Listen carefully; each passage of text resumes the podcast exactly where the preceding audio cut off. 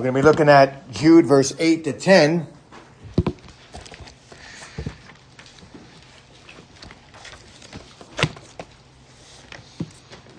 How many of you remember dreams when you have dreams and remember some of the things? Sometimes are, are bothered by dreams. You ever have a dream that really bothers you?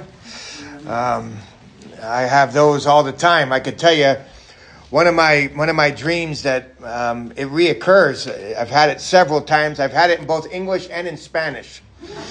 And um, and in this dream, I am up in a pulpit preaching, and um, and I mean, there's a crowd, a crowd like I've never seen before and I, I open up the Bible and I am as excited as it gets. And I open up the Bible and I get ready to preach and I cannot preach at all. I can't even mention a few words, something. My, my mind starts stuttering. I, I, and then one by one, people start leaving. And I end up in an auditorium with nobody. And I finally can start preaching. But now nobody can listen. And I wake up and um, I'm I'm all nervous and everything. And it's usually before a Sunday that that happens. And so if that happens today, I know that that dream was true. Amen.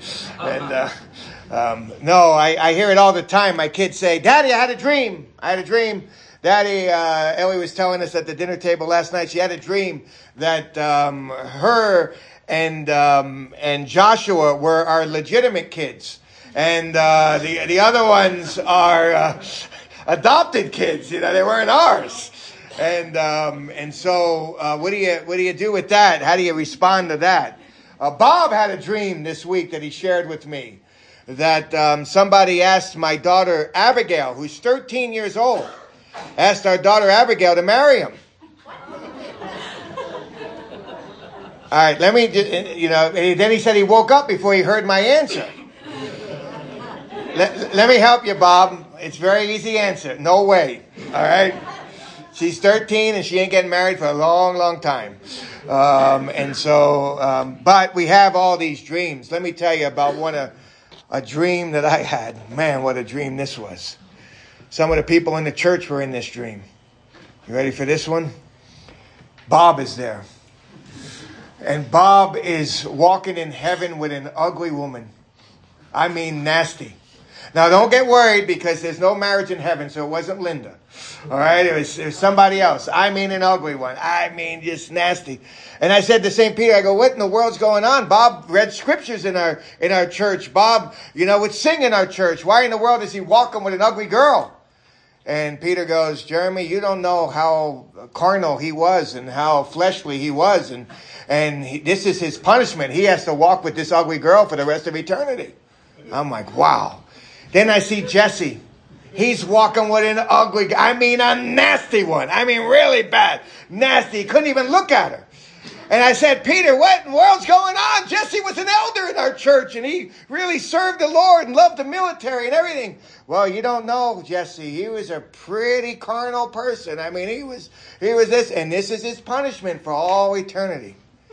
And then I see Stephen there, the elder Stephen. I mean, he's got his muscles and everything, and he's walking with a beauty. I mean, she is a beaut. What a beautiful girl. I said, this is crazy, Peter. First Bob walking with an ugly one, then Jesse's walking with an ugly one, but why does Stephen get to walk with a beautiful girl? He says, you see that beautiful girl? She was very carnal in her life, and this is her... this is her punishment for all eternity.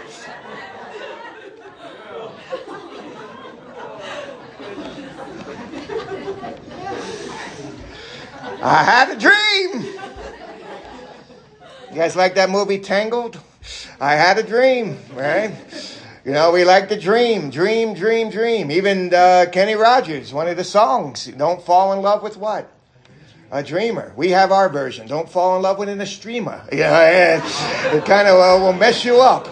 Um, but Katie failed in that area, and so here we are.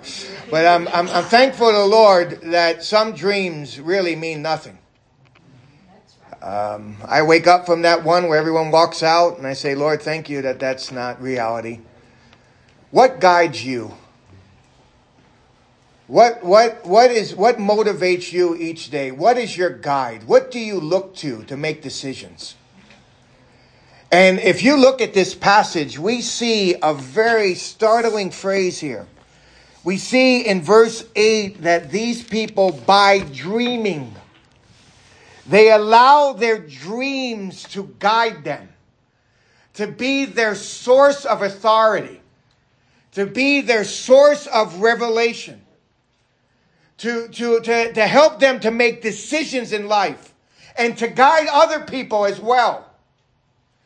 These are false teachers in this world that in the same way that we saw a couple weeks ago that like the unbelieving Israelites and the rebellious angels and the immoral people from Sodom and Gomorrah, these people by dreaming, they, what they do is they allow themselves to walk into things that don't please God. Now, I want to show you something before we even get into verse 8. I want you to turn in your Bible to one of the first books of the Bible, Deuteronomy. In chapter 13, I want to show you something about these dreamers that we see. Look here in Deuteronomy chapter 13. Deuteronomy 13.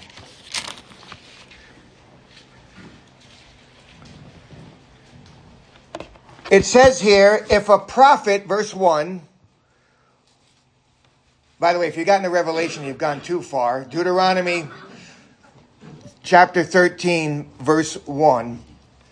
If a prophet or a dreamer of dreams arises among you and gives you a sign or a wonder.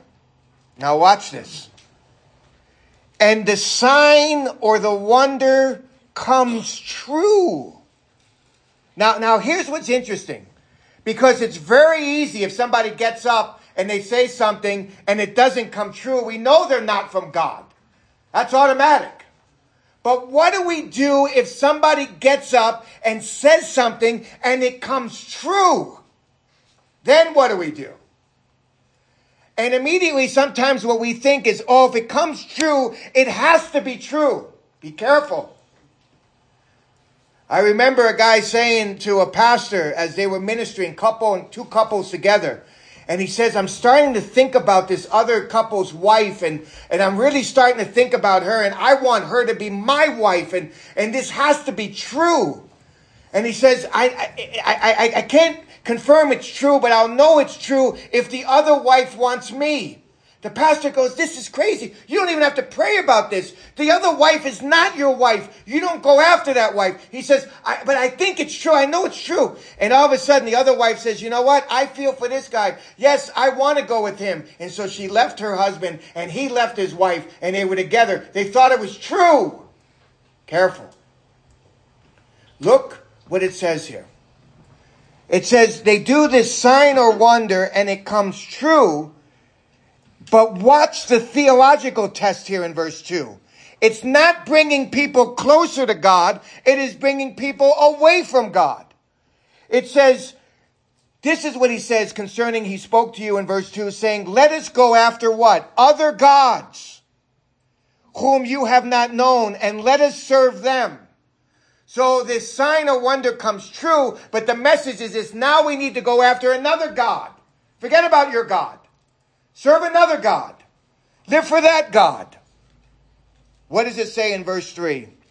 You shall not listen to the words of that prophet or that dreamer of dreams. Don't go that way, he's saying.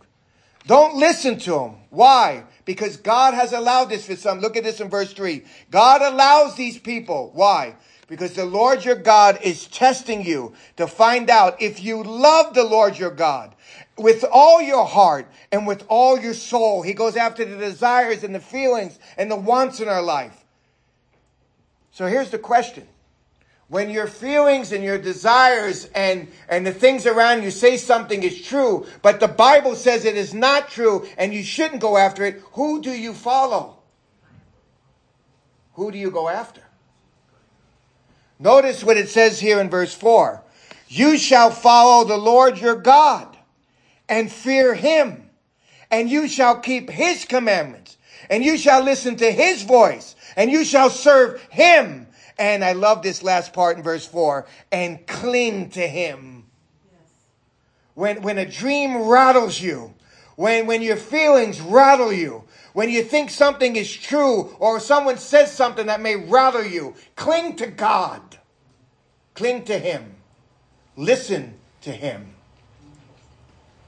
Because look what happens in verse 5. That prophet or that dreamer of dreams shall be what? Put to death because he has counseled rebellion against the Lord your God and brought you from, that brought you from the land of Egypt and redeemed you from the house of slavery. Look what he's saying. To seduce you from the way in which the Lord your God commanded you to walk. So you shall purge the evil from among you. These dreamers God allows for some reason. Let's go to Jude now and look at this. For some reason, God allows them. I wish He would just wipe them off the earth, but they're there. They're, they're on YouTube. They're coming after our kids. In fact, I was, I was blown away by the most Googled man in the world. Are you ready for this? The most Googled man in the world is Andrew Tate. And you know who his target audience is? young white males. And let me tell you something Andrew Tate says some really good things. I can't deny that. But boy, is he an evil man. Kicked off a show for trying to, for abusing a woman with a belt. Comes out and says that he's both a Muslim and a Christian. By the way, you can't be both. And going after young white males and trying to tell them, focus on yourself. Go to the gym even if you don't feel like it. Get a nice body. Don't worry about women. You don't need them. Focus on these things. Wow. The most Googled man in the world. Why doesn't God just wipe him out? God allows it. And, and God is testing to see do we really love him or do we love the advice of dreamers? We're going to see more about him in a moment. Notice what it says here in verse 8. Yet in the same way, these men, by dreaming, or we could put the word in it, by relying on their dreams. The interesting word dream there is not just that they're sleeping dreaming, is that they're having these visions, these prophetic visions. They're, they're, they're, they're going to something outside the Bible for their source of authority. They are not being guided by the scriptures or guided by God. They have their own source of authority. That's where we have to be careful. They're coming at you with their own wisdom, their own authority, and not the authority of the Bible and of God. Now, notice this here. By their dreaming, what do they do? We see here in the verse they do three things. By their dreaming, in verse 8, we see that they defile the flesh. They live in immorality. They live in sexual immorality. They go outside the Bible and they say the Bible is not their source of authority, God is not their source of authority, and they justify their immoral actions by how they feel and what they think is right. Welcome to the world that we live in. They'll tell you, don't come with me with the Bible. This is how I feel, and this is how I was born, and this is how I will live. And they'll even use this word. This is how God made me. Don't use God to justify immorality. They use God to justify their immorality. They said, this is dream. This is what God has told me. This is the vision by God. They're going outside the source of revelation to their own and they defile the flesh. Not only that, look at verse 8. They're very, they're not only do they defile, but they're defiant. They reject authority. The word authority there is kurios. From the word kurios, which means Lord. They reject the lordship of Jesus Christ. These are the ones that say, yeah, God's my savior, but I'm going to live like I want to live. We can't do that. He is our savior and he is our what? Our Lord. He is the one that calls the shots. We can't say, I am going to live my life the way I am. I, I have to let the Lord call the shots. And they reject authority. They're defi- they will not submit to the lordship of God. And let me just tell you this. They reject the lordship of Christ. They're going to reject your authority as well. But notice not only this in verse 8, they're, they're defiant, they're defiled, and they're disrespectful. Look at this. They revile angelic majesties. That's an interesting phrase because it's really, it's talking about heavenly glories or celestial glories. And what it's saying there in this verse is they, they belittle the, the, the powers of the angels and what the angels can do. And now some people say, are they talking about good angels or bad angels here? Because the good angels are the guardians and the givers of the law. So are they just uh, belittling what they do and say, forget about the law, we don't need the law? Or are they talking about the demonic influences that are out there and they belittle Satan's power and the demon's power and think on their own authority they can beat these powers? Well, think about that for a moment. I really believe the context is leaning towards those demonic powers. That people think that they can just yell at Satan and that's all they need to do. Careful with that. Because we get an example in verse 9 of somebody who respected the angels. Look at this here in verse 9. But Michael, the archangel, now, interesting, Michael the archangel is mentioned three times in Daniel, and it's mentioned one other time in Revelation. And really, he's the uh, the chief angel, the, the, the prince angel there. He's not Jesus Christ. Be careful with that because some religions will come up to you and say Michael the archangel was Jesus Christ. He is not Jesus Christ. There's only one Jesus, and it's not Michael. But Michael has an interesting position as the chief angel. And somewhere, look at verse 9, it says, he disputed with the devil and argued about the body of Moses. Now, you're not going to find that anywhere in the Bible, which is interesting. Um, we do know in the Bible, in Deuteronomy chapter 34, that Moses died, just before he died, God allowed him to see the promised land, and then Moses died, and the Lord himself buried Moses. And it says that no one knows where the body of Moses is. We do know from extra biblical stories out there, one of them, the, the assumption of Moses, that the Michael the archangel and the devil got into a dispute over the body of Moses. Now, why would they get into a dispute over the body of Moses? Why would the devil want the body of Moses? You ever think about that? But I want you to think about this. Here's one of the reasons why. One, people say because Moses was a murderer, so the devil thought, well, I can own the body of Moses because he was a murderer. But there's another reason. People believe that the devil wanted to set up the very body of Moses out there so that the Israelites would worship the body of Moses and lead the Israelites away. It is amazing how many people idolize statues and idolize different things instead of God. I, I tell you, I, I could be guilty of that as well. We went to Philadelphia. Why do you go to Philadelphia? You don't go to see the Liberty Bell. You don't go to see all these beautiful things there. You go to see the body of Rocky. Amen. I told Katie, take me to Rocky. I want to see him up there. I want to see the statue. I love Rocky. I grew up with Rocky. I look, no, I probably don't look like Rocky, but I, I love Rocky. Everything about Rocky, Rocky, Rocky, Rocky. People idolize.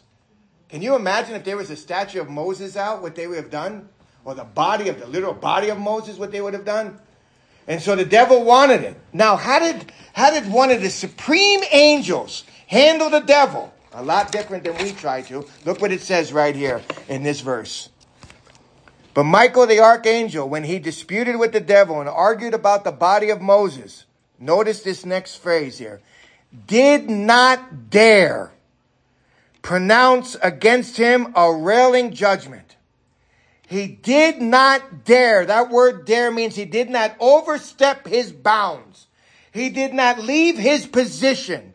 He did not dare take on the devil by his own authority. And yet, people do that. And it is amazing how they handle him. I was, I was telling a story in the first service that a pastor in Haiti showed up to church dressed in army gear. And he got before the congregation. He said, Today we're going to do battle with the devil.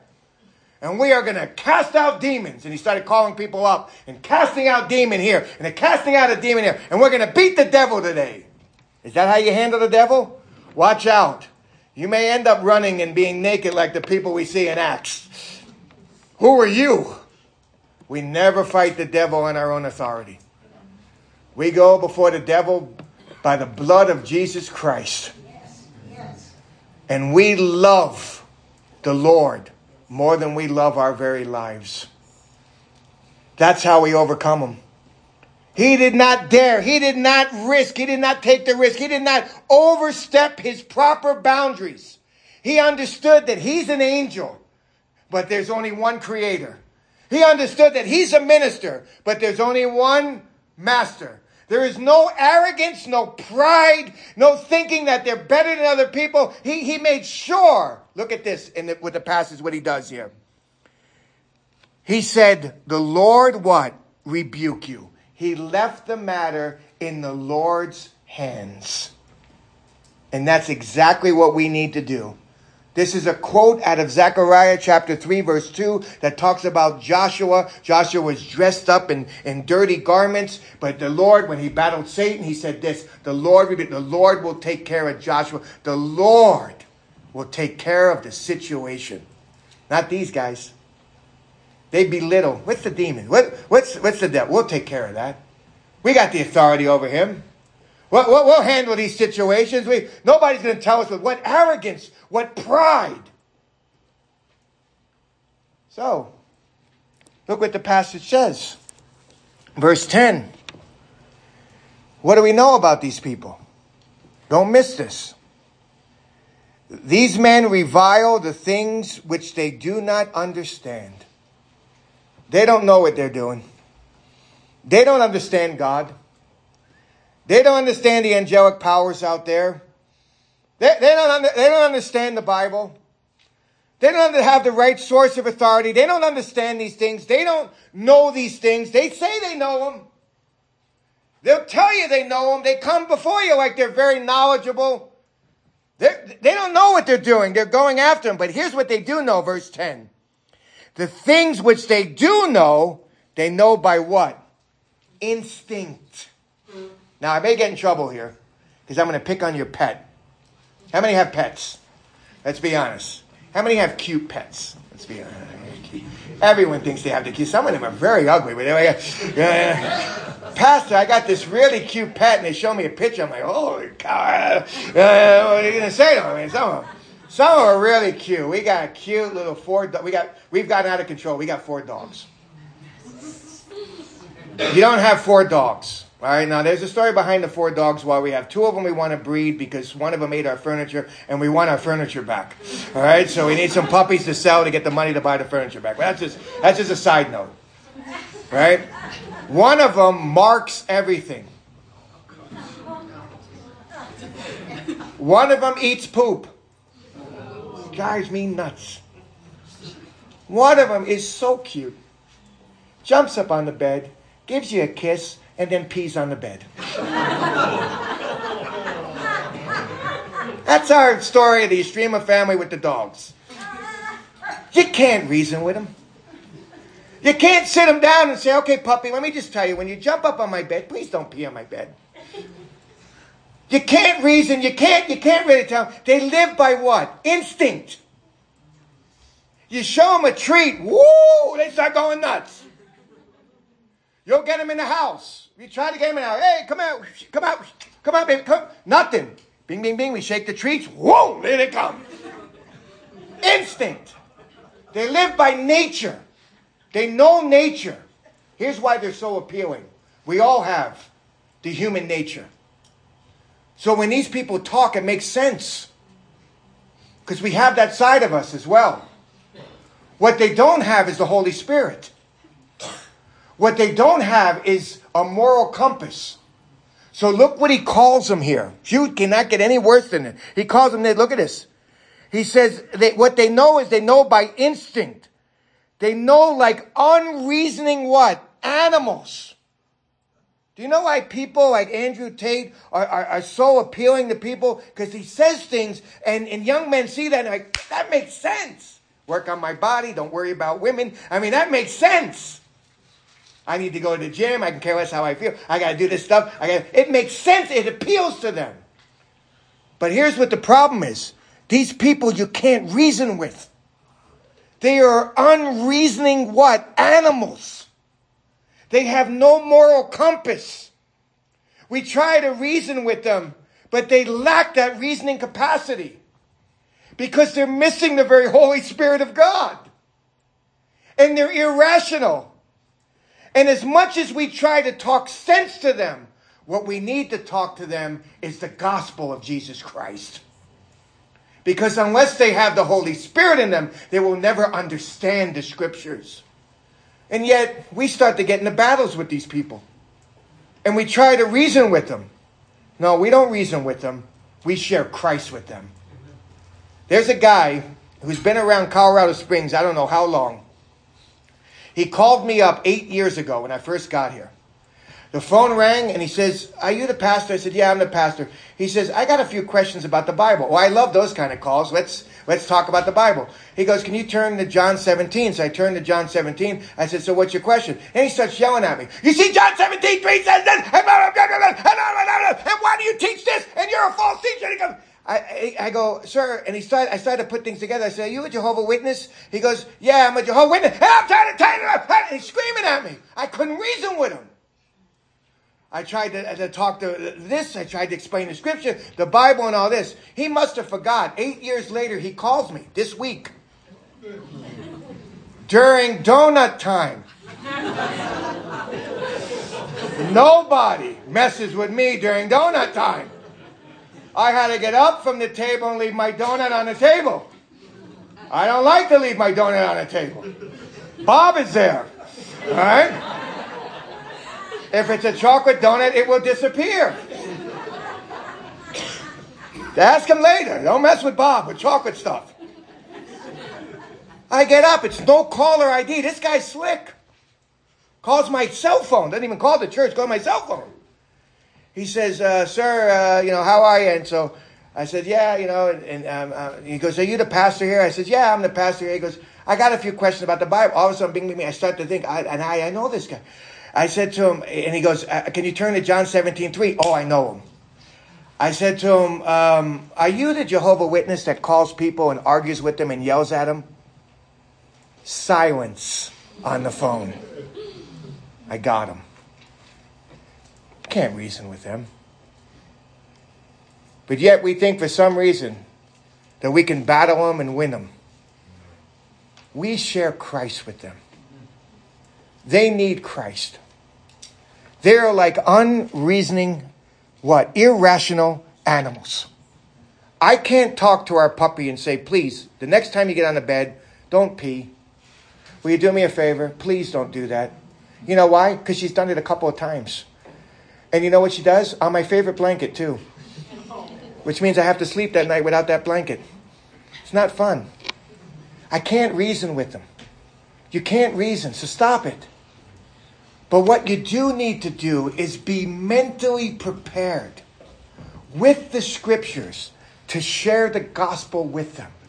And you know what else we need to be? Spiritually prepared to go after them with a heart that loves them. You say, why do we have to have a heart that loves these people? Because look what it says here in verse 10. This is very serious. It says that they don't, they, they, they see that they revile the things they don't understand, the things which they do know by instinct they talk about like unreasoning animals. By these things they are what? Destroyed. They are headed to the very pit of hell because they're so convinced in something outside of the Bible. This is serious. So, so we go before them, not ripping them and opening up the Bible and say, Oh, yeah, you want to fight with me, Jehovah? I'll fight with you. Eat it. We go before him with a heart and says, I think I know who this is. This is the guy that calls pastors and yells at him and fights with him. Oh, no, you're not going to do that here. You know what you need? You need to know the real Jesus like the Bible says. Not what my dreams say, not what my feelings say, but what the Bible says He is. You need to be saved. You need to come to Christ. You need to submit to not, not only that He's your Savior, but He's your Lord. We come before Him with a heart, because here's where we missed it. We don't realize that the very thing that they're so convinced about is the very thing that's sending them to hell.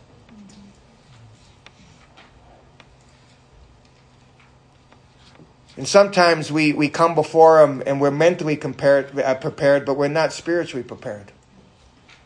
Sometimes we're spiritually prepared, but we're not mentally prepared. We need to be both. We need to come before Him with a heart out of love. But before we can ever do that, we need to evaluate our own lives and ask us what is guiding us? How many times have you heard somebody come up to you and say, The Lord has told me to do this, and it has nothing to do with what the Bible says? We need to be people that are guided by the Lord and His Word. And when we live that out, people will understand we're not dreamers. We're people who follow the scriptures. We're people who let God call the shots. We're people who are led by the very Holy Spirit. We're not living by instinct. We're living by what the Word of God says. Yes. And let me just tell you, we're being tested all the time. People are watching things and hearing people and saying, wow, that makes so much sense. And they're following after things. And God's up there in heaven saying, I am testing you to see who you really love. Do you love yourself more than me? Do you love that false teacher more than me? Or do you love my word? Well, if you love my word, you cling to me. So, the next time you have a dream, here's what I want you to do wake up, Open up your Bible and say, God, I don't know what that dream was about, but I'm going to follow your word today. Whatever you have for me. Isn't that a great way to live? And then if you have a dream and you want to share it, share it with Bob, will you please? And uh, let him know about your dream and share it during donut time so I can eat his donut. All right, here we go. Let's pray. Our Father, we, we come before you, and Lord, wow. I know I tell a few jokes out here and say things, but Lord, this is so serious. Because all the time we are bombarded by things that are outside of your word, testing us to see what we really love and who will be our guide. And so, Lord, I pray that we wouldn't be dreamers of dreams and just relying on things outside of what your word says that we would carefully study your word, know what it says, and be mentally prepared when these things come at us to know what your word says. Lord, the very things that they're defending are the very things that are going to destroy them. I don't want to see anyone go to hell. And I, I pray that that's our heart that we don't just talk about them and condemn them and run away from them, but we have a heart to engage them in a way that brings honor and glory to you.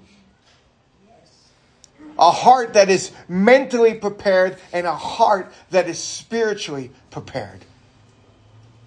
Because what these people don't care about is the very thing you care about, and that's souls. So give us a heart for that. Lord, thank you so much that we don't have to rely on those things for guidance, that we have your very word. I pray that we would all be committed to it. I pray for those that are just reading it on Sunday that today would be the day they would say, you know what, I want to read it every day. I want to understand more of the Bible each day of my life. I want the scriptures to guide me. If that's the prayer of your heart this morning, I pray you just pray that to God.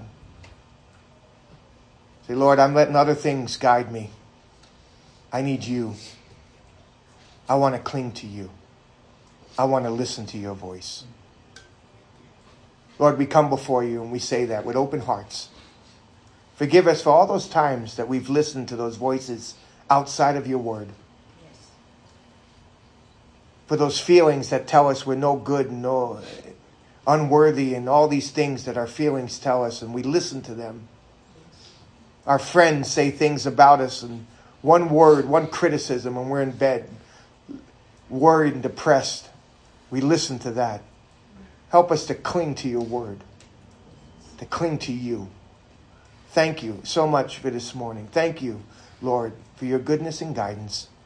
We praise you and leave all this in your hands. In Jesus' name, amen. The Lord bless you. Please stand with us.